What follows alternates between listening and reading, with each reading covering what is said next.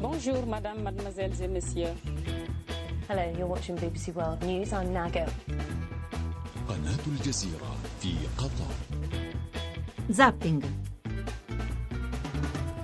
Le 19.34 minuti, buonasera a tutti e benvenuti a Zapping. Un saluto da Giancarlo Loquenzi in studio per la puntata di questa sera, giovedì 26 ottobre 2017. Di che cosa parleremo? Beh, parleremo della nuova legge elettorale approvata in via definitiva al Senato, seppur tra mille polemiche, mille manifestazioni di scontento, alcune anche molto pittoresche. Ne parleremo con il vicepresidente della Camera, Roberto Giachetti, che sarà tra pochissimo qui con noi.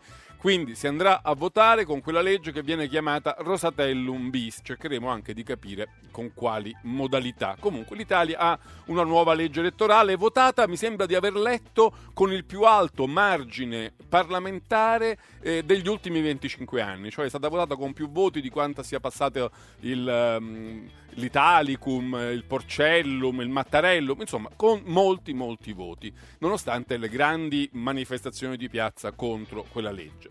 Bene, poi apriremo una ampia parentesi dedicata a un tema diciamo di fondo delle nostre società, cioè il ruolo dell'automazione, dei robot, della della robotica nella nostra vita, nella nostra società, soprattutto nel nostro lavoro. Ci chiederemo assieme ad un uh, ottimo gruppo di esperti se l'avanzare della tecnologia, della robotica, dell'automazione porterà via lavori, quali tipi di lavoro, quali saranno i lavoratori che ne saranno più colpiti e se ci sarà invece da sperare in un processo di sostituzione verso lavori più creativi, verso lavoro, lavori migliori, insomma quale sarà alla fine il saldo del fatto che nel giro di qualche decina d'anni moltissimi lavori che oggi facciamo noi, noi umani, saranno fatti da robot.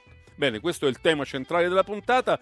Poi parleremo anche di molte altre cose, parleremo della decisione della Banca Centrale Europea, di Mario Draghi, di dimezzare il famoso quantitative easing, quel bazooka che finora ha quantomeno protetto diciamo, il bilancio italiano dal dover pagare altissimi tassi di interesse sul nostro debito mostro. E alla fine parleremo anche di di Catalogna, perché obiettivamente non si capisce cosa stia succedendo. Era atteso un discorso del leader catalano Puigdemont in cui se sembrava che lui dovesse convocare delle elezioni anticipate. Questo discorso è stato sospeso per non dover sospendere la sospensione dell'indipendenza. Insomma, la questione è piuttosto complicata, cercheremo di farcela spiegare meglio.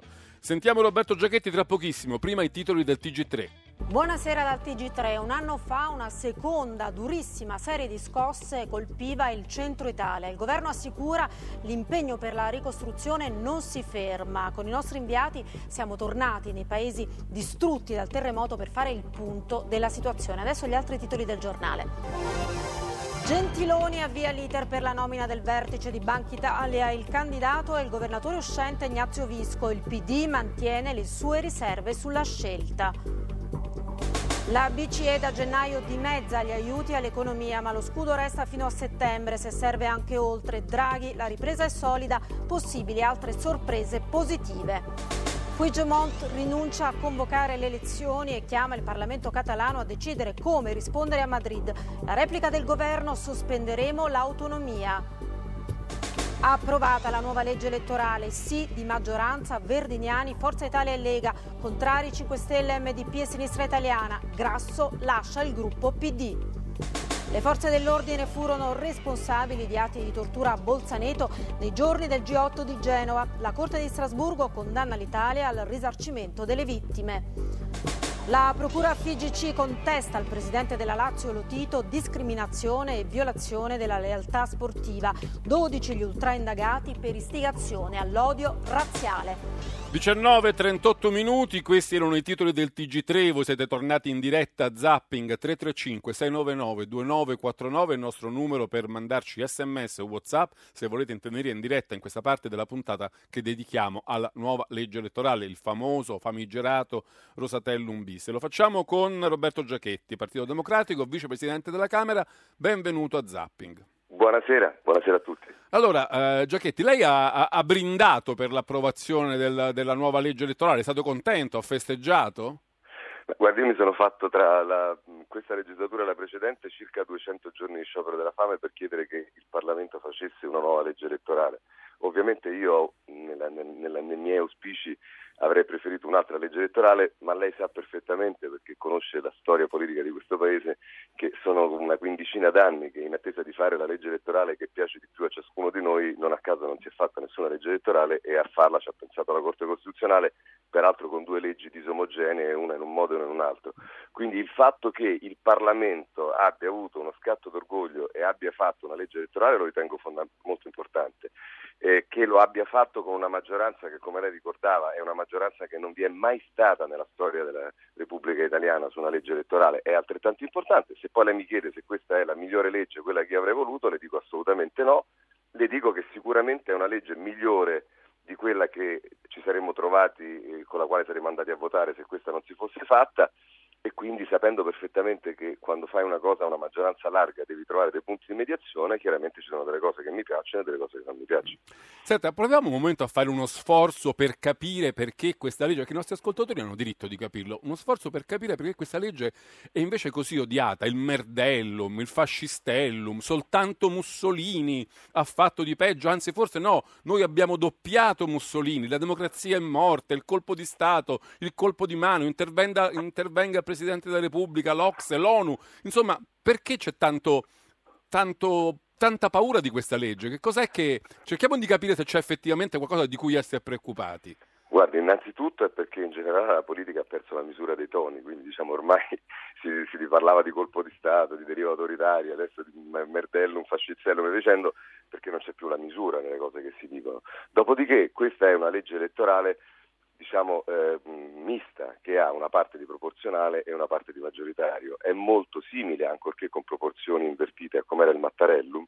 Mattarellum sul quale vorrei che non lo si dimenticasse, il Movimento 5 Stelle ha votato a favore quando io presentai la mia mozione, salvo poi cambiare opinione 15 volte da allora ad oggi, il legalellum, eh, il proporzionale, il tedeschellum e via dicendo. Però, il diciamo, consultellum. Il consultellum resta il fatto che prim- il primo voto che ci fu da parte del Movimento 5 Stelle su una legge elettorale fu a favore della mia mozione del Mattarello, che prevedeva esattamente i collegi nominali da una parte e il proporzionale dall'altra. Ripeto, a parti invertite, ma il sistema era esattamente lo stesso. Poi ci sono quegli altri quelli che quando io ho presentato la mozione sul Mattarellum dicevano che ci volevano le preferenze, quando poi abbiamo fatto l'Italicum... Quegli altri sarebbero MDP. Sì, esattamente. Eh, quelli mh, mm, che, che, quando abbiamo fatto l'Italicum inserendo le preferenze, rispetto alle quali io sono assolutamente contrario, ma così fu fatto, dissero che ci volevano i collegi uninominali cioè è di fatto la sarabanda di tutti quelli che non a caso da 15 anni gridano al mondo che bisogna cambiare la legge elettorale, ma poi fanno di tutto perché la legge elettorale non si cambia. Guardi Giacchetti, io la conosco come un politico onesto. Vorrei capire però questo. C'è qualcosa che viene sottratto alla potestà dell'elettore in questa legge? Me lo chiedo sinceramente perché c'è talmente tanto allarme democratico e sembra di aver capito che non possiamo eleggere veramente chi vogliamo. I nostri voti che diamo in un collegio uninominale vengono trasferiti magicamente, anzi truffaldinamente su qualcun altro. Non possiamo fare il voto disgiunto, quindi questo ci sottrae ancora un'altra risorsa decisionale. Insomma, che cosa ci viene tolto? Qualcosa deve, deve esserci per, perché ci sia tutta questa protesta. Allora, guardi, io ovviamente io cerco di, di dirle mh, con tutta la mia onestà possibile, poi ognuno ovviamente interpreta come crede. Noi innanzitutto dobbiamo partire dal, da un concetto. Qualcuno ha stabilito che la possibilità di scelta per l'elettore sia riconducibile esclusivamente al tema delle preferenze dimenticando che questo Paese sul tema delle preferenze si è espresso con un referendum chiedendo l'abolizione delle preferenze perché i più giovani non lo sanno, ma le persone che hanno una certa età come me lo sanno, le preferenze sono state, soprattutto nella legge elettorale nazionale, ma questo lo vediamo anche spesso in quella regionale, comunale e via dicendo, purtroppo l'anticamera, come diceva Bersani tanto tempo fa, anzi qualche anno fa, l'anticamera della corruzione, un sistema assolutamente degenerante, per il quale comunque il popolo italiano si espresse con un referendum dicendo no alle preferenze, tant'è che arrivò poi la legge Mattarella, che lei ricorderà bene, e non aveva le preferenze. Non dimentichiamo che le preferenze sono un aspetto che abbiamo soltanto noi e la Grecia, perché nel resto del, dell'Europa, come lei sa perfettamente, sanno gli ascoltatori, ci sono tutti i sistemi che non... E li abbiamo sempre definiti un sistema criminogeno, no? Perché bisogna comprarsi i voti. Que- ma non solo, guardi, da un punto... Intanto questo, poi anche per il fatto che inevitabilmente le preferenze trasferiscono la competizione che dovrebbe essere tra opzioni politiche diverse, tra partiti diversi, inevitabilmente all'interno degli stessi partiti, perché diventa una guerra all'interno degli stessi partiti che penalizza il confronto politico con le altre forze politiche per chi deve arrivare sopra l'altro. Ma detto questo, è la stessa Corte Costituzionale quando boccia il Porcellum lei se lo ricorda, nella sentenza della Corte Costituzionale c'è scritto che all'elettore deve essere lasciata la possibilità di decidere sulla base di quello che vede sulla scheda. Qual è la differenza tra il Porcellum e tutti gli altri sistemi, lo era l'Italicum, lo è questo e dicendo? Che mentre nel Porcellum noi avevamo solo il simbolo sulla scheda, quindi noi votavamo il simbolo e automaticamente ci portavamo, votavamo per 20-25 persone che non conoscevamo perché non erano sulla scheda. Adesso sulla scheda, esattamente come accade in Germania e come accade in tanti altri posti, ci sta da una parte il collegio uninominale e dall'altra un collegio plurinominale fatto di quattro nomi che sono scritti.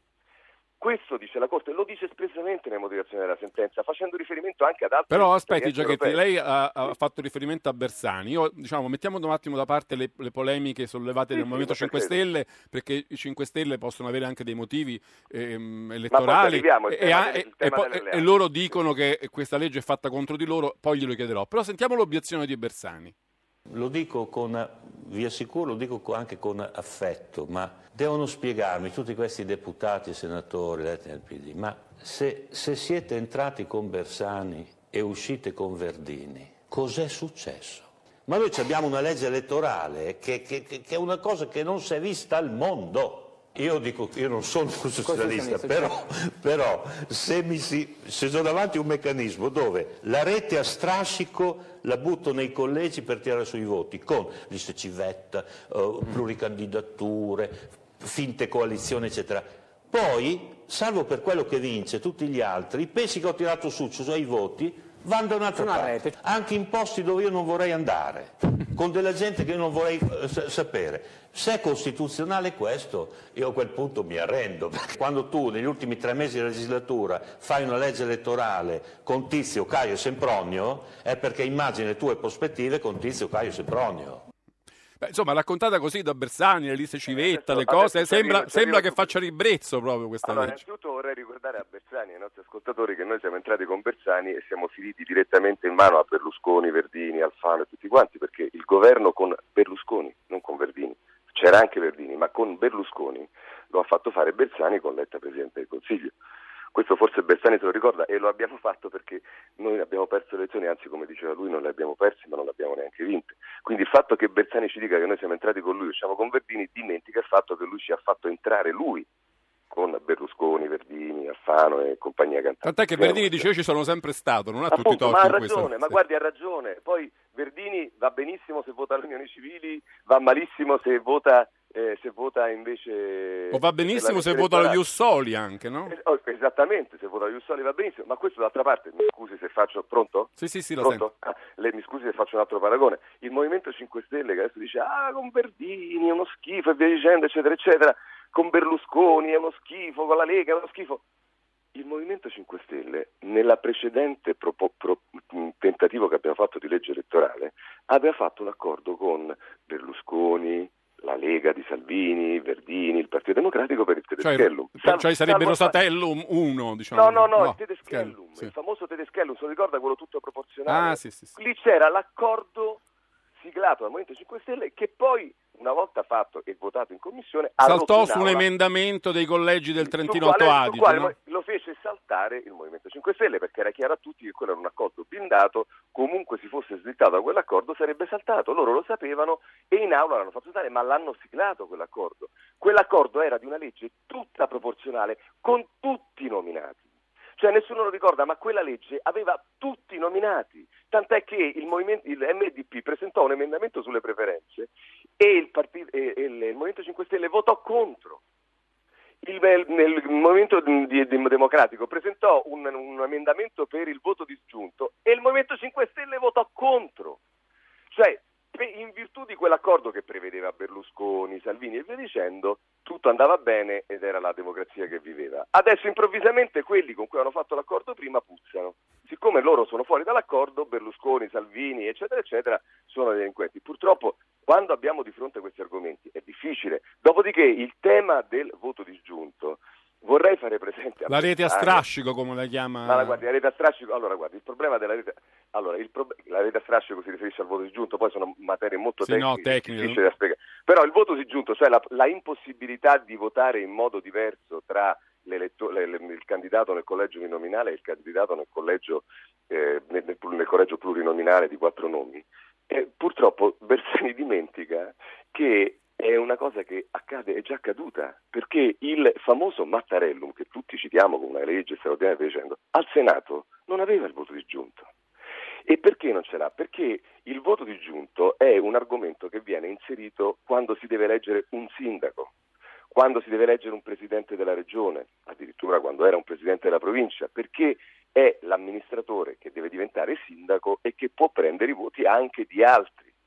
Ma quando tu devi eleggere un deputato, quando poi ci lamentiamo del fatto dei volta gabbana, della gente che si sposta da una parte all'altra e via dicendo, è direttamente collegata al fatto che se tu puoi votare in un modo o nell'altro e i due voti non sono riconducibili, dopodiché si può contestare tutto. Ma segnalo che è un'esperienza che in Italia già abbiamo vissuto e nessuno ha mai gridato allo scandalo, nessuno ha mai detto che era anticostituzionale. Veniamo un momento alla questione dei 5 Stelle. Loro dicono, e, e sento che su questo riscuotono un certo consenso anche al di fuori delle loro fila, Sì. questa legge è stata fatta a tavolino per danneggiarci, per soffiarci la possibilità di arrivare primi, che invece avremmo avuto con diciamo, il- le due leggi uscite fuori dalla, dalla- dalla Corte Costituzionale. Noi nei collegi ave- abbiamo difficoltà e infatti ne prenderemo meno di quanto avremmo preso se ci fosse stata la legge proporzionale. Contro di Perfetto. noi. È Allora, così? Innanzitutto, innanzitutto chiariamo bene, questa legge non garantisce con sicurezza la governabilità. Non c'è nessuna legge che garantisce con sicurezza la governabilità, salvo le leggi che prevedono il ballottaggio. Una legge che prevedeva il ballottaggio c'era, è intervenuta la Corte Costituzionale, è la legata al tema del referendum. Quando noi a suo tempo dicemmo che bocciando il referendum saremmo finiti nella palude, abbiamo descritto, nonostante D'Alema ci spiegava che in cinque giorni si sarebbe fatta una Sei mesi, veramente, sei Vabbè, eh, vabbè, sei mesi, no? Infatti abbiamo visto eh, il tempo che ci ha voluto eccetera. Quindi il tema intanto è questo, cioè una legge per potervi, diciamo, devi prendere i voti, non c'è una legge elettorale che ti garantisce, se no c'è il ballottaggio come accade in Francia, l'abbiamo visto con Macron, e dicendo che in quel caso è diverso. Ma Macron, Macron ha preso il 24% al primo Appunto, turno e poi è diventato le- eh, Presidente bravo, della. Repubblica. Quella è la legge che ti garantisce la governabilità. Questa legge non garantisce la governabilità. Certamente questa legge garantisce la possibilità che se tu hai un esploit dal punto di vista dei voti, puoi aspirare ad avere una maggioranza. La precedente, il consultellum di cui parlano i 5 Stelle, non l'avrebbe garantita mai perché era un proporzionale puro, per cui se A meno che non, 5 Stelle- prende- non prendevi il 40. No, devono- no, 40 va alla Camera. Alla Camera, Il Senato, sì. come, come lei sa, c'è- è, è- una legge diversa perché purtroppo, anzi, non erano omogenee, quindi al 40 valeva al Sena- alla Camera. Al Senato non valeva il 40, dovevi prendere il 51% per avere la maggioranza. Quindi tu avevi una situazione di totale ingovernabilità garantita, addirittura qualunque tipo di maggioranza, in quel caso mega galattica e via dicendo, sarebbe stata impossibile. Quindi questa già è una bugia, non è che quella di prima li garantisse. Qual è il problema dei 5 Stelle? Che se lei mi consente però è smentito anche dalle prime simulazioni che vengono fatte, perché a noi ci accusano di tutto e del contrario di tutto, ci accusano di aver fatto una legge per noi e oggi vedo che i giornali sparano a, ca- a pallettoni dicendo che questa è una legge che in realtà a noi ci distrugge. Sì. Perché Vi siete in realtà- sbagliati, avete fatto una legge Esatto, a occhi ecco, bendati. Pensi, pensi un po' quanto siamo stupidi. Allora, intanto io le dico che come funzionerà la legge elettorale lo vedremo dopo che abbiamo votato, ci sono quattro mesi davanti a noi, c'è una campagna elettorale, ci sono tante cose da fare e ci sarà soprattutto non i sondaggi ma il voto degli italiani. Questa è una legge che certamente, certamente per chi decide di non fare alleanze non lo favorisce. Ma non è che noi possiamo fare una legge per garantire, come dire, le scelte politiche del Movimento 5 Stelle. Le leggi elettorali tendenzialmente hanno avuto sempre coalizioni, perché ce l'aveva il Mattarellum, ce l'aveva il Porcellum, perché tendenzialmente ci sta la possibilità di coalizzarsi. Uno può anche scegliere liberamente di non coalizzarsi, ma non, ho- non può imputare alla legge che questo in qualche modo lo penalizza, perché è francamente singolare. E le ripeto che tutte le simulazioni che si stanno facendo in questi giorni dimostrano che non è vero neanche questo, cioè non è vero neanche che loro sono particolarmente penalizzati. Poi sa, se c'è un candidato che è il leader in questo momento, che ne so, della riforma elettorale, che eh, in una città del nord nel 2012 ha preso nove preferenze, Eh, questo non può essere un problema che si fa ricadere sulla legge elettorale. Bisogna trovare dei candidati spendibili nei collegi uninominali. Ma fermo un momento che abbiamo tre telefonate, le, le prendiamo una dopo l'altra rapidamente e poi una risposta e dobbiamo chiudere. Giuseppe da Modena, buonasera. Non c'è più Giuseppe? Sentiamo Felice da Monza. Sì, buonasera, grazie. Una considerazione brevissima e poi una domanda. Allora, a me da spettatore della faccenda è mancato il dibattito. Eh, ricordo che, non so, deve essere stato Einaudi che diceva che quando è stato eletto Presidente della Repubblica gli dispiaceva lasciare il Parlamento dove si poteva con una discussione convincere uno a cambiare di 180 gradi la sua opinione. Questo mi è mancato e mi è spiaciuto. La domanda velocissima, è vero che lo sbarramento con qualche marchingegno può arrivare anche sotto o vicinissimo all'1%? Grazie. Grazie Felice. Gino da Padova. Ah, buonasera. buonasera. Intanto volevo ringraziare per avermi chiamato. E volevo dire due osservazioni, una sul merito, perché chiaramente mi pare che il fatto che non ci sia la possibilità di avere il voto disgiunto alla Camera eh, distingua mh, chiaramente il Rosatellum da quello che era il Mattarellum.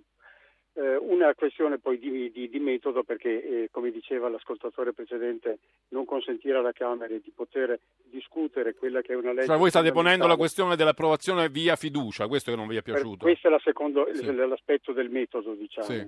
E poi volevo far presente al, all'onorevole che eh, è vero che non è stato approvato il, il, il, referendum, però è altrettanto vero che in maniera abbastanza sciatta, se mi è consentito, è stata fatta una legge elettorale prima della, della modifica della Costituzione che prevedeva esclusivamente l'elezione della Camera dei Deputati. Bene, grazie, grazie anche a Gino. Non so se Giuseppe da Modena è tornato o se andiamo avanti così. No, allora Giochetti se vuole può dare qualche prima risposta. che mi dimentico le domande, sì. poi lei mi aiuta a ricordarle, Sì. sarò rapidissimo. Sì. Innanzitutto ha ragione l'ascoltatore, questa è una legge che non in modo sciatto. Questa legge prevedeva il voto soltanto per la Camera dei Deputati, intanto perché ovviamente era funzionale alla riforma costituzionale, ma soprattutto perché uno degli esponenti che oggi criticano la legge elettorale, che l'hanno criticata e dicendo, cioè da Torre, dentro il Partito Democratico pretese per avere l'accordo della minoranza che fosse stralciato l'articolo 2 dalla legge che era quello che prevede- prevedeva esattamente una legge anche uguale per il Senato. Se c'è un mio tweet di allora che dicevo che era una follia e infatti si è dimostrata una follia perché se la Corte Costituzionale fosse intervenuta sulla legge sia per la Camera che per il Senato, noi avremmo avuto comunque una legge omogenea perché riguardava sia la Camera che il Senato. Purtroppo non si è fatta perché è uno dei ricatti che abbiamo dovuto subire dalla, eh, dalla, dalla minoranza a suo tempo, che adesso sono quelli di MDP. E vorrei aggiungere che io capisco il tema, si è discusso poco, poi se vogliamo parlare della fiducia ne possiamo parlare. Vorrei segnalare che questa, questa legislatura, lo dico all'ascoltatore, è iniziata quattro anni fa con Letta che si è presentato in Parlamento parlando del processo di riforma e dicendo, legge elettorale, riforma costituzionale, dicendo, io penso che in, in, in quota di in proporzione noi abbiamo passato almeno la metà delle ore del Parlamento italiano a discutere tra commissione, aula e via dicendo di legge elettorale. Quindi non è che non se ne è discusso, se ne è discusso ripetutamente. Se poi il tema è quello della posizione della fiducia, io rispetto tutti quelli che dicono che se è una forzatura e via dicendo, è stato chiaramente detto perché è stata posta la fiducia, segnalo però che chi dice che è un colpo di Stato, che è incostituzionale e via dicendo, che la Corte Costituzionale, che viene sempre chiamata ad arbitro giustamente tutto, nelle motivazioni che riguardavano eh, l'Italicum, quello che avevamo fatto con il referendum, siccome c'era un ricorso di Besossi che chiedeva l'annullamento di tutta Perché la legge, l'Italicum venne approvato anche con la fiducia? Esatto, chiedeva l'incostituzionalità di tutta la legge perché approvata attraverso la fiducia e la Corte Costituzionale ha dichiarato manifest- inammissibile il ricorso perché manifestamente infondato. Tema chiuso, poi si può discutere dell'opportunità politica e per carità l'abbiamo spiegato, il tema sono i voti segreti, adesso non abbiamo il tempo di, di, eh, di spiegarci. Non mi ricordo le altre domande, non vorrei sfuggire, ma non No, ma era que- eh, domande. uno diceva eh, che con qualche trucco lo sbarramento del 3 può diventare No, dell'1. guardi, anzi, adesso ripeto, è molto tecnica. Sì. Chi ha vissuto il Mattarellum sa perfettamente, e anche a questo è legato il tema che non c'è più il voto disgiunto, che essendoci il voto disgiunto, in particolare alla Camera, c'era la formazione di tutta una serie di liste che si chiamavano liste civetta, che non avevano nessun cuoro, neanche l'1%. Quelle che però Bersani dice ancora Forza esserci. Roma. No, perché lì appunto adesso tu devi prendere almeno l'1%. Invece allora c'erano le liste di Forza Roma, Viva i Cani, e poi c'era tutto il tema dello scorporo. Ora sono cose complicate, sì, che complicate. però erano introdotte esattamente perché purtroppo il fatto che non era previsto il voto diciamo, un, eh, automatico tra tutte e due le, le, cose, come invece era al Senato, però al Senato c'era, ripeto, eh, comport- io mi ricordo che fece un'iniziativa con, con, povero Pannella perché la Camera dei Deputati nella non mi ricordo quale legislatura non aveva il plenum dei suoi parlamentari perché a causa dello scorporo e delle liste civetta non si potevano proclamare 20 deputati perché non si sapeva a chi attribuirli. Queste cose purtroppo nella storia si dimenticano. Ora, per carità, tutti sono grandi allenatori della nazionale, tutti sono studiosi della legge elettorale.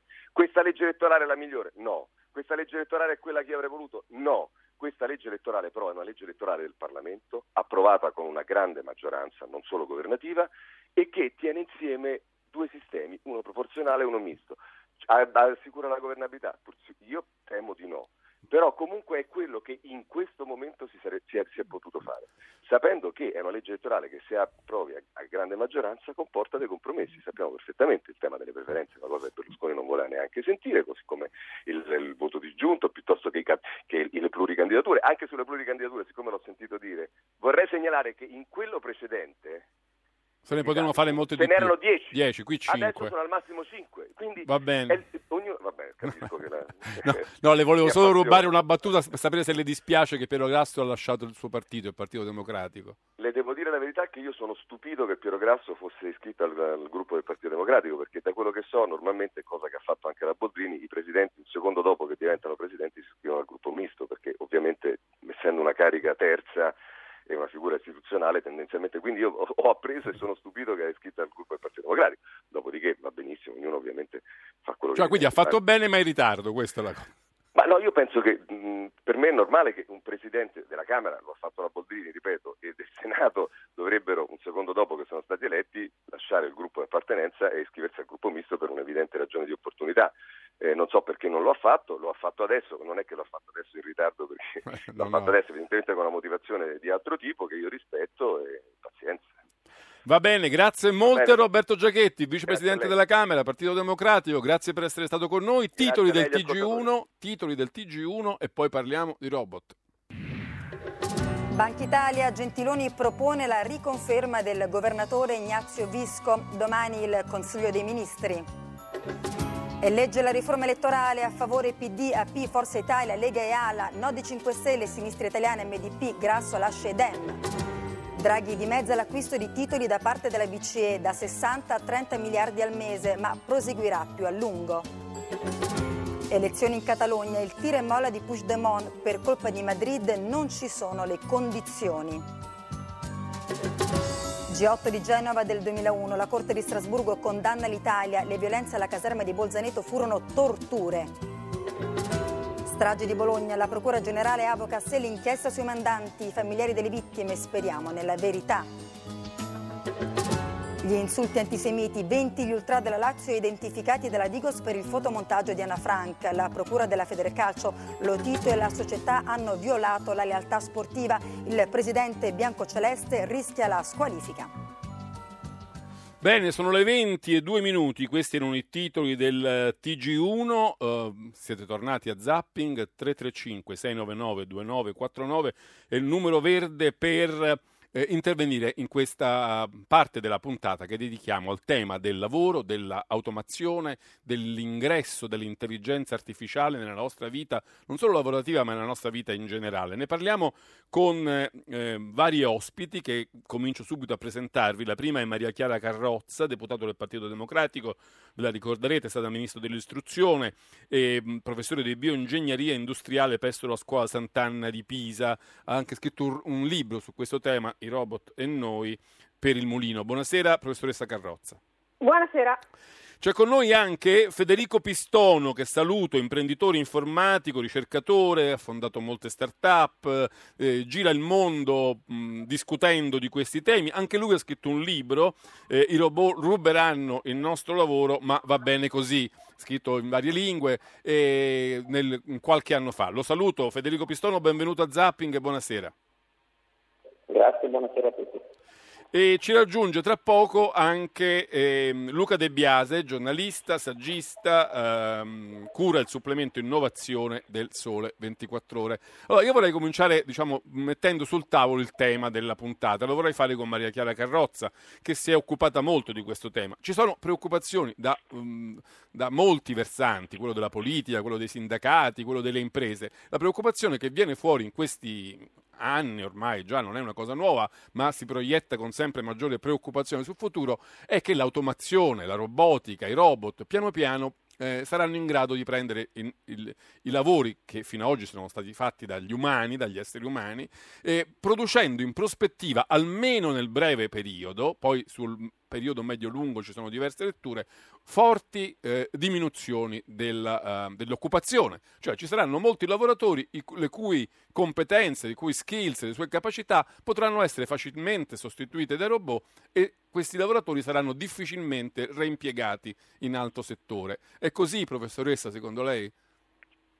Eh, sì, io penso che eh, stiamo affrontando un periodo in cui l'automazione, che ha già in qualche modo eh, attraversato il mondo della produzione manifatturiera. No? La produzione in serie avviene già solo attraverso robot, automazione industriale e il numero di addetti comunque è in parte diminuito, anche in parte si è riqualificato e fa anche mestieri meno usuranti, meno faticosi e meno sporchi di prima grazie all'automazione. Allora questo fenomeno sta attraversando anche il mondo dei servizi e entrerà nella nostra vita di tutti i giorni, quindi ci saranno più robot impiegati nella cosiddetta società civile e in questa, in questa transizione nell'ingresso delle macchine i mestieri, alcuni mestieri potranno essere modificati o cambiati eh, a causa dell'introduzione delle macchine. Questo non necessariamente significa che molti posti di lavoro verranno cancellati, ma che il lavoro cambierà perché cambierà il lavoro fra il rapporto fra la macchina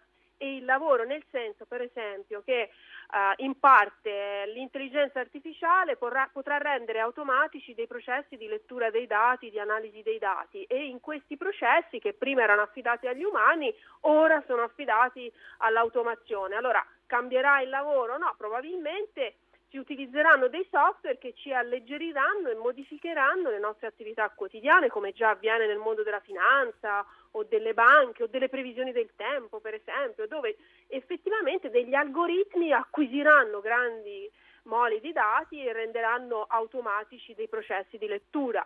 Poi le macchine, la combinazione di intelligenza artificiale e macchine progressivamente potrà offrire quelli che saranno dei robot di servizio individuali che a casa potranno effettuare le faccende domestiche, come già eh, avviene, no? ci sono il Roomba, altri robot che puliscono per terra in casa, un aspirapolvere automatico, i tagliaerba nel giardino, cioè già questi processi sono in atto e quindi ci sono degli studi che studiano l'impatto di intelligenza artificiale e robotica insieme nel mondo dei servizi e nella società civile, dove per esempio la guida autonoma potrà eh, comportare un cambiamento del business della mobilità, perché se avremo macchine più automatiche, eh, chi guiderà la macchina per scopo professionale probabilmente dovrà adattare il proprio lavoro a questo contesto che cambia. Quindi è difficile sintetizzarlo in poche parole, però è un fenomeno che comunque è già in atto.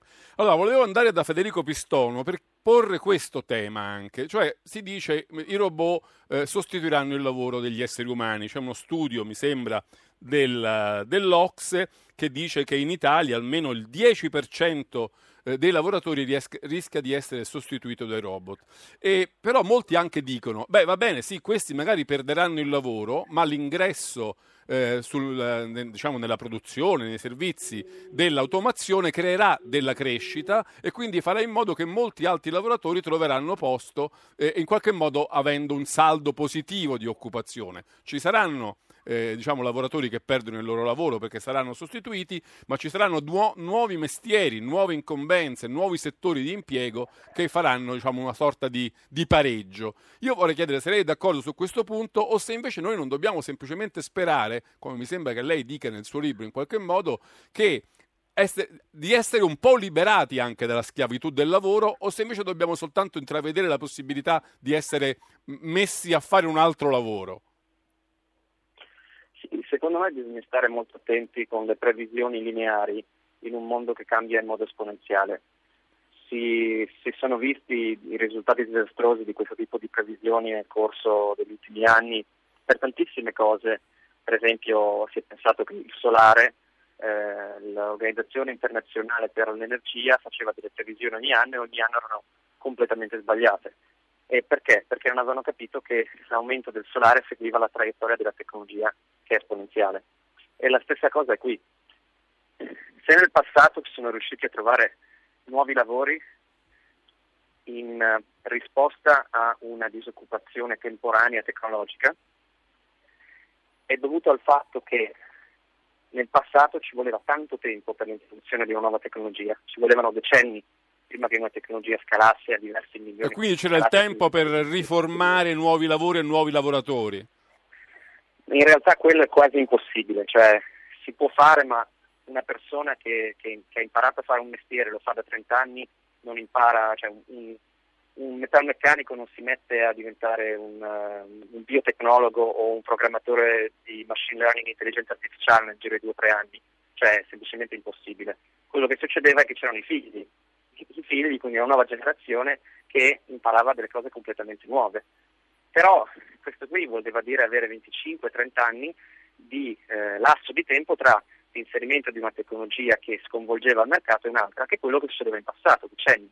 Adesso le tecnologie che sconvolgono il mercato accadono nel giro di 3, 4, 5 anni. Quindi non, è, non c'è il cambio generazionale e rende impossibile strutturalmente ehm, creare nuovi lavori con persone che riescono a riformarsi eh, in tempo. Quindi questa è la differenza fondamentale e secondo me rende queste previsioni totalmente sbagliate. Infatti, questo qui lo studio dell'Ocse non, ehm, secondo, me, secondo me non è corretto perché io avevo previsto il 50% o più dei lavori. L'Ocse dice, che il 40, L'Ocse dice che il 44% dei lavoratori cambierà mansione e il 10% perderà il lavoro to cure, diciamo. Sì, secondo me sarà l'80-90% che cambierà e il 45-50% che perderà lavoro. E queste previsioni che ho fatto nel 2011 sono state confermate due anni dopo da Osborne e Frey nel loro modello che hanno fatto a Oxford e anche da Bjorn Horsfall e McAfee che l'hanno fatto all'MIT e tutte e due con metodologie diverse hanno trovato il 50% dei lavori che verranno persi strutturalmente e non verranno mai, mai ripresi da qualcuno. Professoressa Beh, Carrozza, sì, professoressa Carrozza, se sono vere le previsioni dell'Ocse o ancora a maggior ragione quelle che fa Pistono, come ci si può attrezzare già oggi per far fronte a questo? Cioè ci sono dei lavori che i nostri figli, che i giovani di questo momento possono scegliere per plausibilmente trovarsi più al riparo da questa, da questo, da questa rivoluzione, da questa disruption, potremmo dire? Ma intanto vorrei dire che queste previsioni sono previsioni fatte su modelli e in gran parte studiosi anche di scienze sociali che non conoscono eh, esattamente bene il progresso della tecnologia robotica, perché un conto è parlare di tecnologie robotiche o di robot che ci sostituiscono, un conto è parlare di intelligenza artificiale o algoritmi che rendono automatici alcuni processi.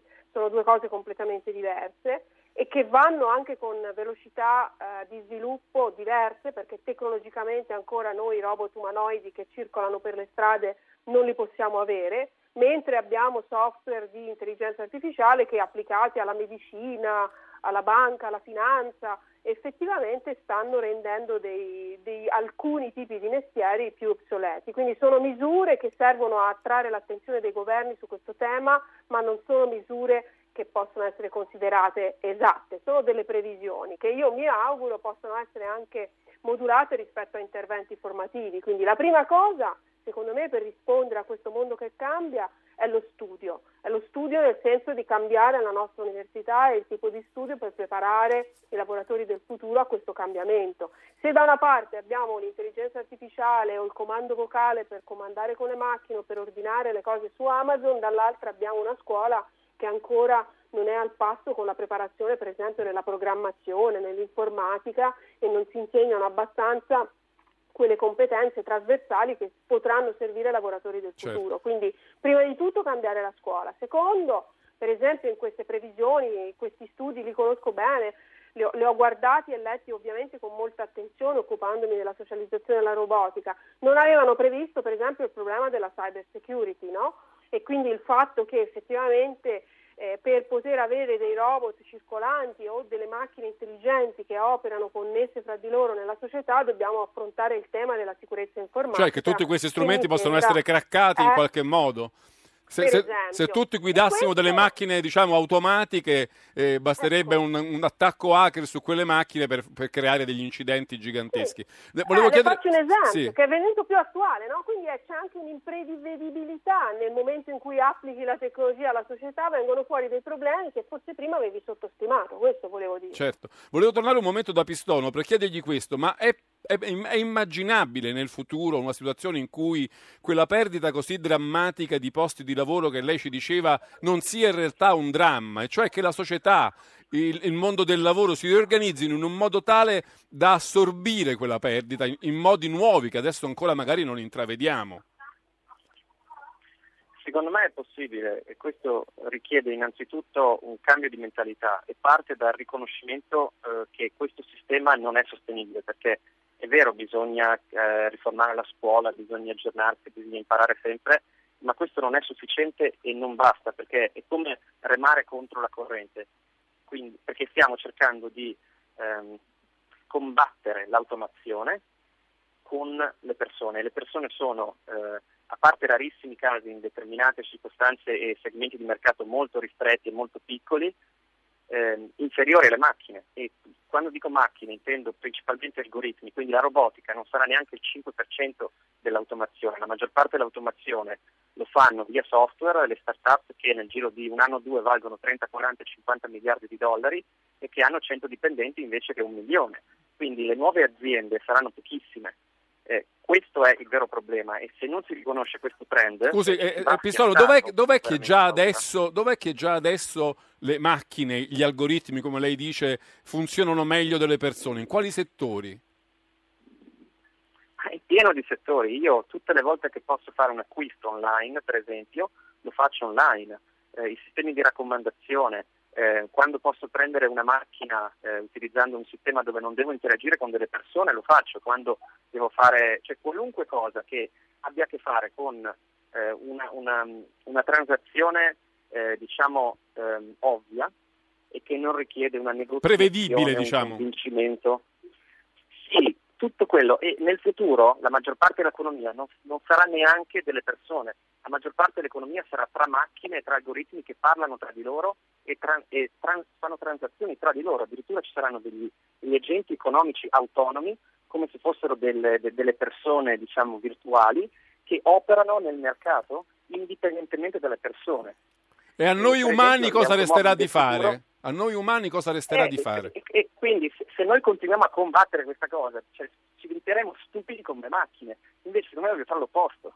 Dobbiamo riconoscere che le macchine faranno tutto quello che è automatizzabile. Noi dovremmo fare tutto il resto. Cioè si guardi quello che, fa- quello che facevano i filosofi greci. Loro cosa facevano? Studiavano la vita, studiavano la scienza, studiavano la filosofia, studiavano l'arte, la letteratura. Ehm, cioè questi sono i grandi, i grandi obiettivi dell'uomo, quello di, di- di superare eh, quel- ciò che noi siamo, la nostra condizione e capire la nostra condizione umana ed è lì che dovremmo focalizzare i nostri sforzi. Poi qualcuno certamente sarà un mago del, de- de- de- de- de- del machine learning e lavorerà con le macchine tutti i giorni e lo, lo farà e creerà miliardi di valore e diventerà super ricco, ma la, la società dovrebbe strutturarsi verso eh, il fornire a ogni persona la possibilità di esprimersi creativamente, emotivamente, a livello di... Cioè potremmo andare incontro da una società senza lavoro tendenzialmente. una società con pochissimo lavoro, perché in realtà queste macchine, eh, per la maggior parte dei casi, non operano da sole, cioè questi agenti economici si lo faranno in maniera abbastanza semplice, per transazioni molto ovvie, per esempio la macchina che parla con i sensori nella strada, che parla con il pannello solare che gli fornisce energia wireless e via dicendo. Ma tutte queste cose qui saranno ovvie. Quello che invece non è ovvio è ciò che noi faremo, ed è, ed è lì che è la cosa interessante. Se riusciamo a creare un sistema economico che supporta questo, dove il valore generato da tutti, che siano macchine, che siano persone o che siano agenti economici, intelligenti artificiali, auto- autonomi, questo, il valore che viene creato, un po' viene catturato per fornire una base per tutti. E Allora, questo è il problema. la fermo Ed ecco, momento- Il lavoro è sì. basato su... Sì, sì, prego, finisca pure. Il lavoro è basato sulle persone, invece non deve essere così. Il lavoro deve essere basato sul valore generato e bisogna tassare il valore generato indipendentemente da dove arriva. Ci ha raggiunto intanto Luca De Biase del Sole 24 Ore. Prima però vorrei prendere qualcuno degli ascoltatori che sono da un po' di tempo in attesa. Il primo è Salvatore da Catania. Buonasera. Buonasera, grazie dell'ospitalità. Complimenti per la trasmissione che seguo sempre con piacere. Grazie. Io vorrei riportare una citazione di Eric Fromm che già nel, nel, agli inizi degli anni 40 scriveva più la macchina sostituisce l'uomo, più l'uomo diventa una macchina. Questo non vuol dire che io sono contro il progresso o lo era contro il progresso Fromm. L'uomo deve sempre superare le colonne di Ercole che di volta in volta si presentano, però corriamo il rischio che troppe macchine ci sostituiscono e noi diventiamo i veri robot, diventiamo noi altri. Va Questo bene. è il mio pensiero. Grazie, grazie. Salvatore. Francesco dalla provincia di Alessandria. Buonasera. Eh, buonasera, complimenti per i temi affrontati. Ho apprezzato i vostri ospiti, la dottoressa che parlava appunto delle scuole che non sono preparate ad affrontare queste tematiche. Io da artigiano l'ho vissuto perché ho iniziato a lavorare completamente a mano negli anni 90, ci siamo trasformati in eh, lavorazione CAD, progettare a computer e un piccolo robottino ci fa i prototipi che nel nostro settore sono praticamente la linfa vitale per sopravvivere. Senza queste tecnologie noi artigiani siamo destinati a morire. Primo. Poi, oltre all'aggiornamento che, che, va fatto, ci va l'appoggio soprattutto delle scuole, perché lo Stato investe molti soldi, dall'altra parte si ricava poco. Perché non è vero che lavoreranno solo le macchine, le macchine vanno, vanno istruite, vanno programmate, in più, secondo me, in futuro ci sarà tanto, magari c'è più tempo libero, ma bisogna pensare a un lavoro fai da te. Ci sarà un'economia del tempo libero. Va bene, grazie Eh, Francesco. Ci sono ancora un po' di ascoltatori, però intanto volevo salutare Luca De Biase e dirgli se vuole un po' inserirsi nella discussione. Ci stiamo chiedendo se, eh, cioè, il, futuro è, eh, se il tema del futuro è trovare dei lavori per coloro che lo perderanno a causa dell'automazione de- e dell'introduzione dei robot o se possiamo immaginare un futuro in cui di quel lavoro non ce ne sarà proprio bisogno. Ma grazie dell'ospitalità, scusate il ritardo, la discussione appassionante, il Sole 24 Ore ha dedicato molte eh, puntate di una lunga inchiesta su questo argomento. Devo dire che la- il punto di partenza io vorrei eh, che fosse il seguente. Eh, la perdita di posti di lavoro che noi abbiamo già conosciuto è avvenuta nei settori e nelle aziende che non hanno investito in innovazione. Questo è il primo punto all'ordine del giorno. Se non investiamo in innovazione... Però scusami, proprio, ho proprio davanti a me adesso un articolo del Corriere, Biscotti Colussi, 80 milioni di investimenti in automazione, ma dovranno mandare via 125 persone, perché non ne hanno più bisogno. Succede anche questo è- allora? Sì, sì, succede anche questo. Questo, diciamo, è, un- è la discussione verso il futuro. Verso il passato noi abbiamo perso posti di lavoro, noi siamo al 40% di disoccupazione giovanile, abbiamo una forte disoccupazione in generale eh, dovuta alle eh, perdite del 25% di produzione industriale dal 2007 ad adesso che è fondamentalmente legata alla mancanza di innovazione che abbiamo avuto nei, negli- nel- nei decenni precedenti. Detto questo, guardando in avanti, sono d'accordo che l'argomento c'è, non è che non ci sia. Però andiamo dentro nelle fabbriche, le fabbriche che funzionano, le fabbriche delle aziende che crescono, stanno sostituendo lavoro, mestiere punto a punto. Sono andato, non lo so, alla eh, Luxottica ad Agordo c'è un robot che ha preso eh, il cacciavite della- del- dell'artigiano operaio che attaccava l'asta alla, alla parte davanti dell'occhiale e eh, lo fa eh, roboticamente, ma l'operaio non è sparito, è diventato quello che controlla molte macchine perché- eh, per vedere se fanno bene il loro lavoro. Eh, alla- Dallara, eh, che fa macchine da corsa straordinarie, eh, per stendere le liste di eh, carbonio che servono per fare eh, il musetto della macchina ci mettevano le persone sei ore. Hanno istruito un robot, queste stesse persone, e il robot ci mette 180 secondi. È chiaro che non possono non passare da questa parte. Certo. Però quello che questo fa succedere è che la Dallara può produrre molto più carbonio e adesso non fa solo più le macchine da corsa, ma fa pezzi di treni, fa pezzi di missili per eh, SpaceX di Elon Musk eh, e quindi sta sì, perché sennò si rischia una sovrapproduzione che non ha sbocchi, bisogna inventarsi nuovi prodotti. Appunto. Un momento, voglio tornare da Maria Chiara Carrozza su questo punto qui, perché io ho visto studi che dicono ogni volta che in una catena di montaggio, diciamo per semplificare, si introduce un elemento di robotizzazione, si perdono dai 7 agli 8 posti di lavoro. E in relazione a questo c'è chi dice, c'è stata una famosa provocazione di Bill Gates che dice, beh allora bisogna tassare questi robot che introduciamo nelle fabbriche, perché con quei soldi possiamo permetterci di pagare, come dire, la formazione dei, dei, dei dipendenti che hanno perso il posto di lavoro, possiamo renderli più adatti, più adeguati alle nuove esigenze di lavoro, cioè ci deve essere questo meccanismo qui. E poi De Biasi invece ci diceva che si perde il lavoro lì dove non si innova. Volevo capire meglio il suo parere su questo. Allora, il mio parere è che intanto io tasserei i software di Bill Gates invece che i robot prodotti magari in Europa o in Asia, cioè ognuno dire, vede con la propria prospettiva il software che produce Bill Gates si chiama proprio no, ausilio alla produttività e quindi ha eliminato forse anche qualche posto di lavoro, solo che non si vede, è nascosto, mentre il robot ha in qualche modo è stato è, è antropomorfo no? e quindi diventa quasi un alter ego e quindi è facile dire allora tassiamo il robot e anche infatti di, in relazione a quello di cui si discuteva prima. Allora, nel mondo dell'automazione questo progressivo aumento delle macchine ha oggettivamente cambiato e eliminato in certi casi la necessità di posti di lavoro per una singola produzione, però altre produzioni vengono perché ci mancherebbe altro che tassare l'innovazione, perché è l'innovazione quella che fa andare avanti il mondo. Se io la tasso perché magari introduco un robot e oltretutto devo pagare anche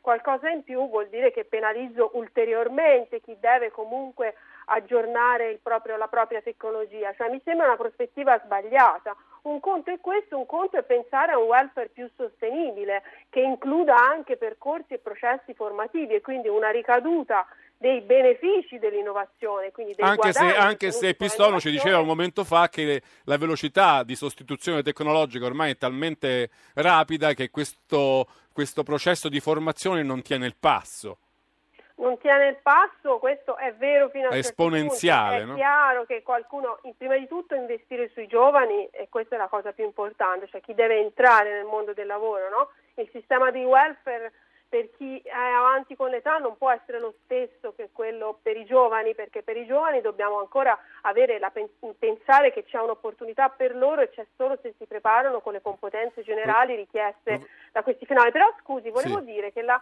International Federation of Robotics ha previsto 42 milioni di robot di servizio per uso personale e domestico per il triennio che va dal 2016 al 2019, cioè come se ci fosse una nuova elettronica di consumo che consiste nei robot domestici. I robot domestici non sono software perché devono anche esercitare una forza, fare le pulizie, tagliare l'erba, automatizzare un processo, significa anche esercitare una forza e un movimento e queste cose vanno prodotte in, in alcune fabbriche. Allora, voi vogliamo che l'Italia diventi una protagonista nella produzione di questi 42 cioè, questi, questi robot qualcuno li deve costruire, no? Certo. Io penso che noi italiani che abbiamo leadership nel settore della robotica e della produzione di automazione industriale potremmo produrre una parte di questi 42 milioni. Quindi piuttosto che combatterla con una tassa sull'innovazione, vorrei che ci fosse un intento anche formativo. Anzi, un incentivo, dice lei.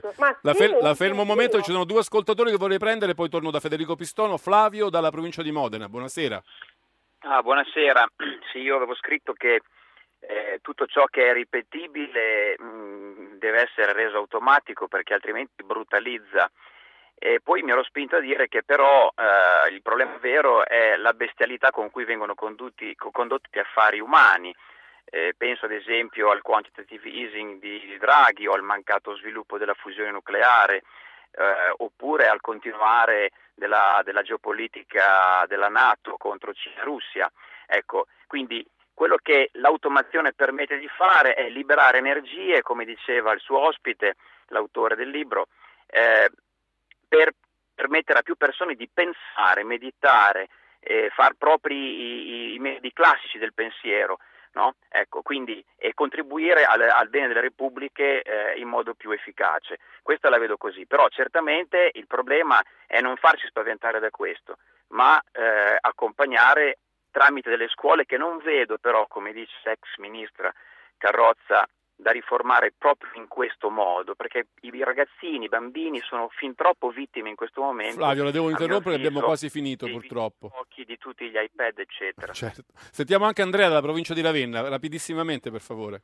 No, volevo solo dire due, due cose contro questa narrazione un po' antiscientifica che, che un po' in definitiva è il risultato ultimo del sistema scolastico gentiliano-crociano nel XXI secolo Qui eh, se basta guardare nei paesi baltici, adesso non ricordo più se in Lettonia o in Estonia eh, e poi in Inghilterra, per dire solo due esempi, eh, fanno, si comincia a far studiare eh, rudimenti di informatica ai bambini fin dai sei anni, eh, tutto il periodo delle scuole di obbligo, chiaramente graduando l'impegno fino alla maggiore età. Eh, in America Obama grande, ha dato il grandissimo risalto all'incentivazione del, dell'istruzione cosiddetta STEM, scienze, tecnologie. È così, è così, Andrea, la devo interrompere perché volevo sentire, abbiamo un minuto, volevo sentire soltanto una cosa da De Biase. Ci sono dei lavori, degli skills, delle, delle capacità che invece saranno protette, saranno in salvo rispetto a questa rivoluzione di cui stiamo parlando. Cioè ci sono delle funzioni creative che non potranno mai essere sostituite.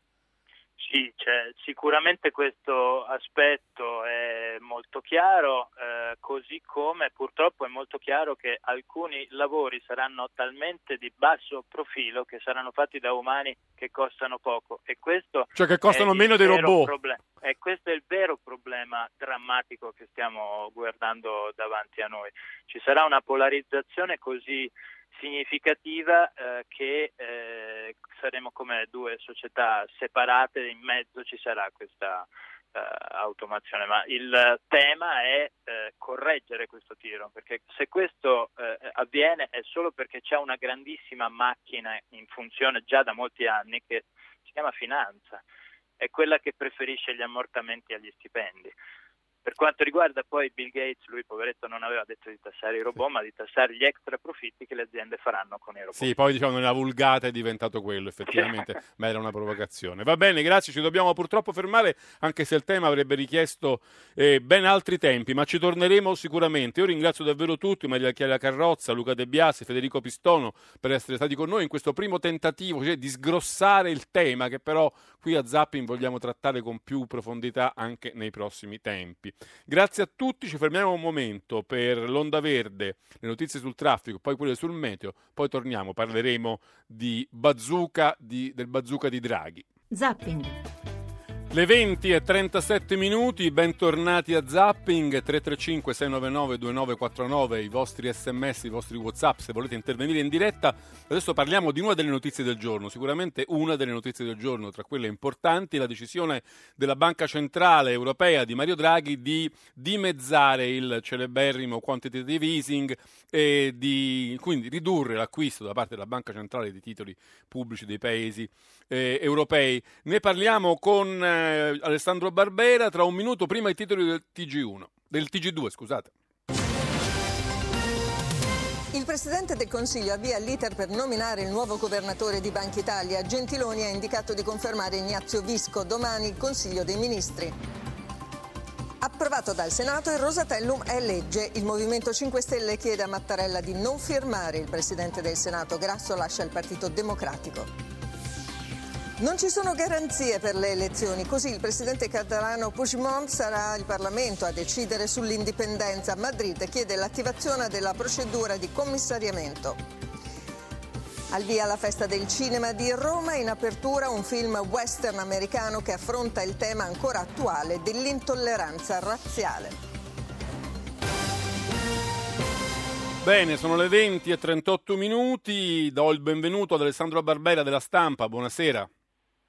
Ciao, buonasera. Allora, eh, facciamo una piccolissima deviazione, visto che in realtà il primo titolo dei, del TG2 era sulla intenzione di Gentiloni di riconfermare Ignazio Visco. È una sorpresa secondo te questa o ce lo dovevamo aspettare alla Banca d'Italia? No, No, ormai l'avevamo capito da qualche giorno. Il punto è che eh, eh, non era scontato che lo facesse e ci sono anche alcune ragioni pratiche diciamo, che avrebbero potuto sconsigliarlo. Eh, una è il fatto che... si mette contro Renzi. Dire, No, non, non, è questo. Questo da un lato, il quale però tutto sommato diciamo, eh, è stato molto abile nel fare una tattica win-win, in fondo non ha avuto un nuovo governatore ma può continuare a fare il eh, leader di un partito di lotta di governo. Eh, perché, eh, lo avete può, scelto voi, punto... io vi avevo detto che non mi piaceva, questo lo, lo, lo lascerà agli atti, no? E però c'è, una, c'è un aspetto un po' delicato che va tenuto in considerazione, cioè eh, Gentiloni e Mattarella, confermando Visco, in qualche modo lo espongono ad un passaggio rischioso. Nel giro di poche settimane, probabilmente entro la metà di novembre, attorno alla metà di novembre, Visco sarà audito di fronte alla commissione d'inchiesta sulle banche, e, insomma, eh, sarà probabilmente messo da, sulla graticola un po' da tutti e quindi diventerà un po' ecco, il, ehm, il, un agnello da spolpare in campagna elettorale sarà alla Banca d'Italia di difendersi con le armi. Ma un, secondo te questa è una riconferma piena o potrebbe essere una riconferma a tempo, come si era detto a un certo punto? Beh, eh, una delle ipotesi, lo abbiamo anche scritto noi, l'ho scritto io qualche giorno fa, che eh, eh, abbiamo, raccolto, abbiamo raccolto è che Gentiloni nello scrivere la lettera avrebbe chiesto a Visco una fase nuova nella gestione della vigilanza, quindi è probabile ad esempio che a Visco venga chiesto o sarà chiesto più o meno formalmente eh, di eh, cambiare alcuni membri del direttorio, insomma in qualche modo di dare la sensazione di una eh, appunto di, nuova, eh, di un nuovo inizio per la Banca d'Italia che insomma in questi anni eh, eh, benché non abbia eh, platealmente disatteso le regole, però in molti casi, eh, soprattutto nella vicenda delle banche venete, si è dimostrata essere molto lenta eh, nel rispondere a quello che stava accadendo, nell'accorgersi fino in fondo di quello che stava accadendo in quelle, in quelle due banche. Bene, allora arriviamo, arriviamo, al tema che ci eravamo dati in apertura di programma, che è quello delle scelte di Draghi della Banca Centrale Europea. Si dimezza il quantitative easing da 60 miliardi al giorno di acquisti a 30, eh, però diciamo, il programma andrà avanti ancora per un bel po'. Eh, dobbiamo temere questa decisione di Francoforte, della Banca Centrale? Eh, nel breve periodo no, eh, comincia a gennaio e eh, finirà a settembre, però ehm, quando le, le, banche centrali prendono questo tipo di decisioni bisogna guardare molto in prospettiva, cioè, la verità è che oggi Draghi pur essendo sempre abilissimo nel cercare di eh, come dire, eh, edulcorare la realtà, oggi la BCE ha ingranato la retromarcia, l'ha fatta in maniera abbastanza decisa, eh, non l'ha fatta nella maniera decisa come i tedeschi avrebbero voluto, il, per i tedeschi il programma avrebbe dovuto avere fine a settembre del 2018, invece Draghi ha detto beh poi a settembre 2018 probabilmente ci sarà una coda ulteriore, l'ha detto praticamente in maniera esplicita. Ora, cosa significa questo per l'Italia? Significa che nel giro di qualche mese eh, la dinamica dei tassi, tassi, la curva dei tassi comincerà a cambiare e quindi eh, il governo italiano comincerà a spendere di più, gli spread saliranno, gli spread i, fra i BTP italiani e i Bund tedeschi e quindi il costo per la, eh, eh, gli interessi sul nostro enorme debito pubblico saliranno, saliranno, saliranno di miliardi e quindi il governo avrà sempre meno spazio per fare spesa pubblica, per fare deficit e dovrà risparmiare sempre di più per pagare gli interessi sul tu debito. Tu oggi parli di 25 eh, miliardi in più di costo per, per lo Stato di, rispetto a questo. Se nello scenario più pessimistico è, una, è, un numero che ha fatto il Tesoro nel note aggiornamento al documento di economia e finanza, eh, lo scenario più, più eh, pessimistico del governo prevede 25 miliardi entro il 2020 nel caso in cui nel frattempo non ci fosse eh, una maggioranza eh, sicura dopo il voto di primavera. Con uno spread che potrebbe arrivare bene, a 200 punti, no? Dicevi anche. Potrebbe salire di 200 punti, sì. siamo già, sì. oggi siamo attorno ai 160 punti, potrebbe salire di altri 200 punti quindi assestarsi intorno ai 350-370, cioè significa che un titolo decennale italiano costerebbe fra il 3,5 e il 3,7 in più di un titolo tedesco e, e sono tanti soldi. Ehm, è bene quindi che i partiti si attrezzino, perché se uno guarda quello che i partiti dicono oggi, eh, che sono già in campagna elettorale, alle promesse di più soldi ai pensionati, più soldi per i figli, eh, soldi, soldi, soldi da spendere, deficit, deficit, deficit, ecco tutto questo in realtà non è molto compatibile con lo scenario che ci attende. Ma secondo te, diciamo, il, il, governo, il Ministero del Tesoro si è attrezzato a questa eventualità che ovviamente era prevista, si sapeva che prima o poi sarebbe arrivata. Io ho sentito spesso Paduan dire, dire che il paese è pronto, che hanno fatto i loro conti, che la crescita ci rassicura, che, insomma, che il PIL in crescita rende l'Italia più solida anche rispetto alla, a, al reggere l'impatto della fine del quantitative easing. Sono cose eh, concrete secondo te? Beh, obiettivamente la manovra è molto scarna se uno toglie la sterilizzazione delle, delle, famose clausole di salvaguardia, cioè degli aumenti IVA che vengono evitati, la manovra vera e propria sono pochi miliardi che verranno utilizzati per gli sgravi ai giovani eh, e per altri piccoli interventi di, diciamo, di, di scarsa entità. Eh, la cosa più importante che il governo ha finora evitato, e anche su questo i partiti non ci sentono, è eh, di rimettere mano all'aumento dell'età pensionabile. A gennaio è previsto che, la, secondo un meccanismo innescato dalla riforma Fornero, l'età eh, per la pensione salga di altri sei mesi fino a 67 anni, i partiti vogliono fare marcia Ho visto che persino ecco. Renzi ha detto che va rivisto il meccanismo di adeguamento automatico. Esattamente. Ecco, è, be- è bene che sia chiaro che quando i tassi eh, cominceranno a salire e il quantitative easing verrà meno, cioè quell'ombrello protettivo che ci ha protetto dalla pioggia negli ultimi tre anni verrà meno, ecco, que- in quel giorno lì tutte queste promesse si scioglieranno come neve al sole. Eh, ma la cosa sarà comunque diciamo, non brusca, nel senso che adesso c'è un dimezzamento, poi tu dicevi da settembre ci potrà ancora essere un residuo di, del, dello stimolo, diciamo. Sì, però stiamo già parlando di metà, da gennaio siamo a metà di ciò che è stato fatto fino ad adesso.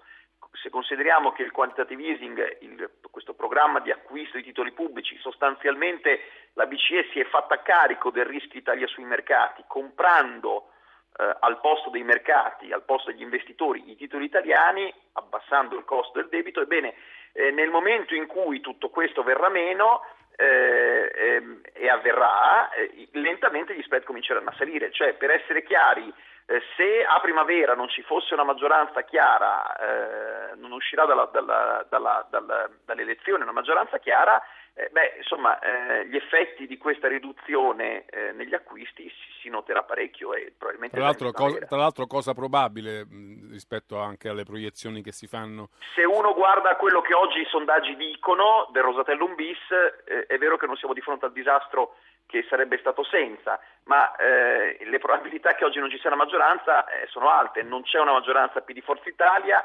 eh, bisognerebbe immaginare una maggioranza PD Forza Italia Lega, eh, men che meno sembra possibile una maggioranza di Grillo con chiunque altro. Quindi eh, Ma, se non ci sarà l'accordo.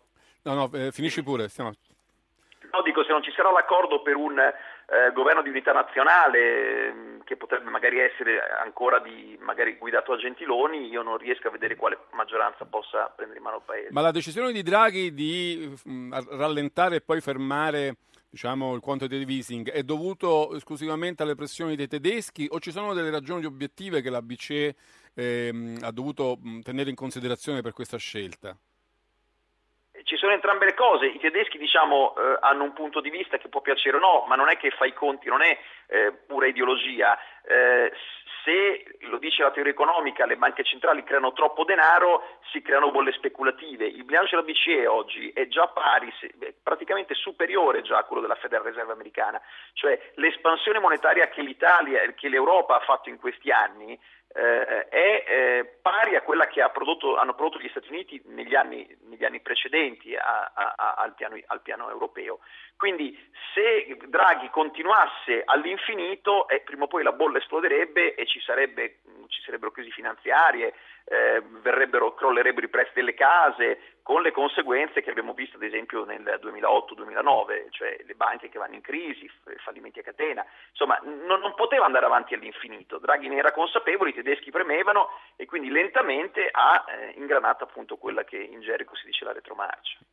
Va bene, ci fermiamo qui. Grazie davvero molto Alessandro Barbera da Stampa per essere stato con noi stasera. Grazie, grazie ancora. Voi, grazie te, noi chiudiamo la puntata cercando di dare uno sguardo a quello che sta accadendo in Catalogna, anche se non è facile riassumerlo nei pochi minuti che ci restano. Però lo facciamo con Giuseppe Grosso, giornalista del Manifesto, che vive e lavora in Spagna e ne ha scritto moltissimo in questi giorni. Noi avevamo capito che oggi sarebbe stato il giorno in cui probabilmente Puigdemont avrebbe eh, convocato elezioni anticipate in Catalogna. Così non è andato. Ci puoi raccontare a che punto siamo? Buonasera e benvenuto ovviamente. Buonasera, buonasera a tutti, grazie mille.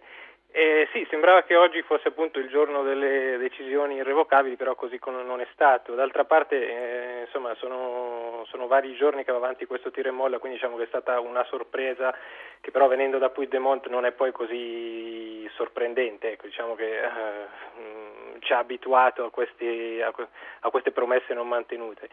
E come dicevo è difficile riassumere tutto in, eh, in pochi minuti, però insomma eh, non ci saranno elezioni perché Puigdemont non ha avuto dal governo centrale di Madrid la garanzia della non applicazione dell'articolo 155, che è un articolo appunto della Costituzione spagnola che permette al governo centrale di sospendere l'autonomia eh, del, della Catalogna e in ultima istanza, diciamo nel caso più estremo, di eh, sciogliere il Parlamento catalano, quindi sostanzialmente di disparsi una volta per tutte del, De, Quindi, se capisco bene, le elezioni non le convoca Puigdemont, ma le può convocare il governo centrale di Madrid, può sciogliere d'imperio il Parlamento catalano e convocare elezioni.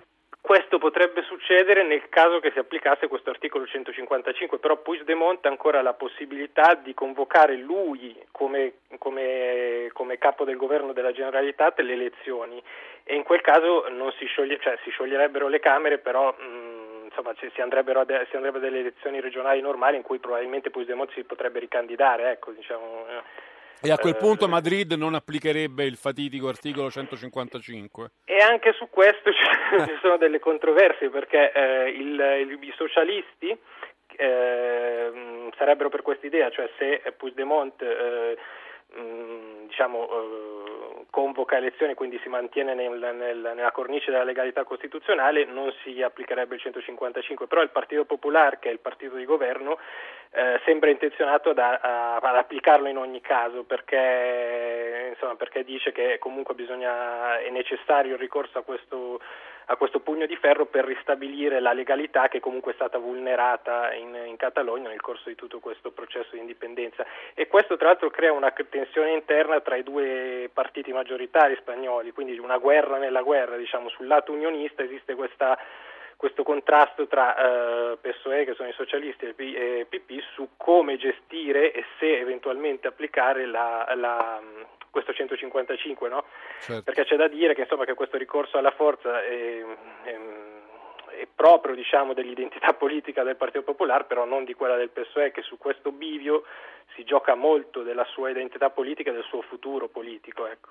Tu parlavi di una guerra nella guerra, quella interna ai partiti di governo, eh, insomma, ai partiti del, spagnoli, però c'è anche una guerra all'interno della coalizione che sostiene Puigdemont, anche all'interno ah. dei partiti catalani. Certo, certo, ormai siamo diciamo, a insomma, una serie di, di focolai bellici. Oggi ho visto di... un'intervista, mi sembra, sulla stampa a Carles y Albert della, della CUP, della candidatura di Unità Popolare, sì, sì. che diceva ma quali elezioni? Noi andiamo dritti verso l'indipendenza, non c'è altro da fare, non, non vogliamo fare elezioni, quindi già stava smentendo il suo, il suo Presidente del Consiglio, diciamo. Sì, ma questo lo dice ogni volta che si arriva diciamo, a una situazione di tensione, l'ha detto anche ieri eh, Oriol Junqueras che è il vicepresidente della Generalitat e poi ogni volta poi non, non, non succede. Diciamo che domani dovranno per forza scoprire le carte, nel senso che il Parlamento catalano che è convocato, che continuerà la sessione di oggi, la continuerà domani, ha, ha due possibilità sostanzialmente, o eh, piegare, abbassare la testa e fare come dice il governo di Madrid eh, il che equivarrebbe comunque a una resa incondizionata, ecco, a una vittoria su, a campo aperto di, del Partito Popolare, quindi del governo, o eh, convocare, eh, scusa, o eh, dichiarare questa indipendenza, però la conseguenza di questa indipendenza sarebbe automaticamente, immediatamente, la sospensione dell'autonomia e il commissariamento della, della regione catalana, quindi sarebbe, nel caso succedesse, ed è da vedere, insomma io credo di no tra l'altro, sarebbe una, una specie di martirio del, da parte di, del governo di Puigdemont, no? una specie di, mh, mm, si giocherebbe il tutto per tutto e, e poi potrebbe far leva sul, sul, sul, discorso dell'oppressione del governo centrale per evidentemente eh, attirare l'attenzione dei mezzi di comunicazione internazionale sulla questione catalana. Però mh, mm, io personalmente credo che alla fine si andrà a a delle elezioni, che magari il governo del, del PP, mh, mm, concordando questa decisione con il PSOE, darà delle garanzie al, al governo di Puigdemont eh, o la mancata applicazione del 155 oppure alcune condizioni che hanno chiesto probabilmente che sono scusate, la scarcerazione di, dei due Jordi, Jord Cuixart e George Sanchez che sono stati arrestati per sedizione pochi giorni fa certo. e, e un'altra è il ritiro delle, della polizia spagnola dalla Catalogna che in questo momento è, appunto è in, in Catalogna e sta diciamo, sostituendo in alcune funzioni eh, la polizia catalana che sono i Mossos de Squadra. Senti, secondo te qual è adesso il sentimento della popolazione, dei catalani? Cioè sono ancora come dire, motivati, sono ancora pronti a mobilitarsi, a scendere in piazza o, o è subentrato un senso anche un po' di forse di stanchezza, di distacco. Volevo capire qual è, a, a tuo sentire, eh, la, la, capacità insomma, dei, degli indipendentisti, della gente, ancora di essere mobilitata. È una buona domanda, lo scrivevo giusto oggi sul, sul pezzo che esce domani. Mm, se alla fine si deciderà per andare alle elezioni, che comunque è la scelta più prudente, eh, io credo che questa sarà una secchiata d'acqua fredda sull'entusiasmo indipendentista, quindi il blocco indipendentista avrà molto meno, meno potere per, per, far scendere le persone in piazza, cioè sarà una forte battuta d'arresto in ogni caso.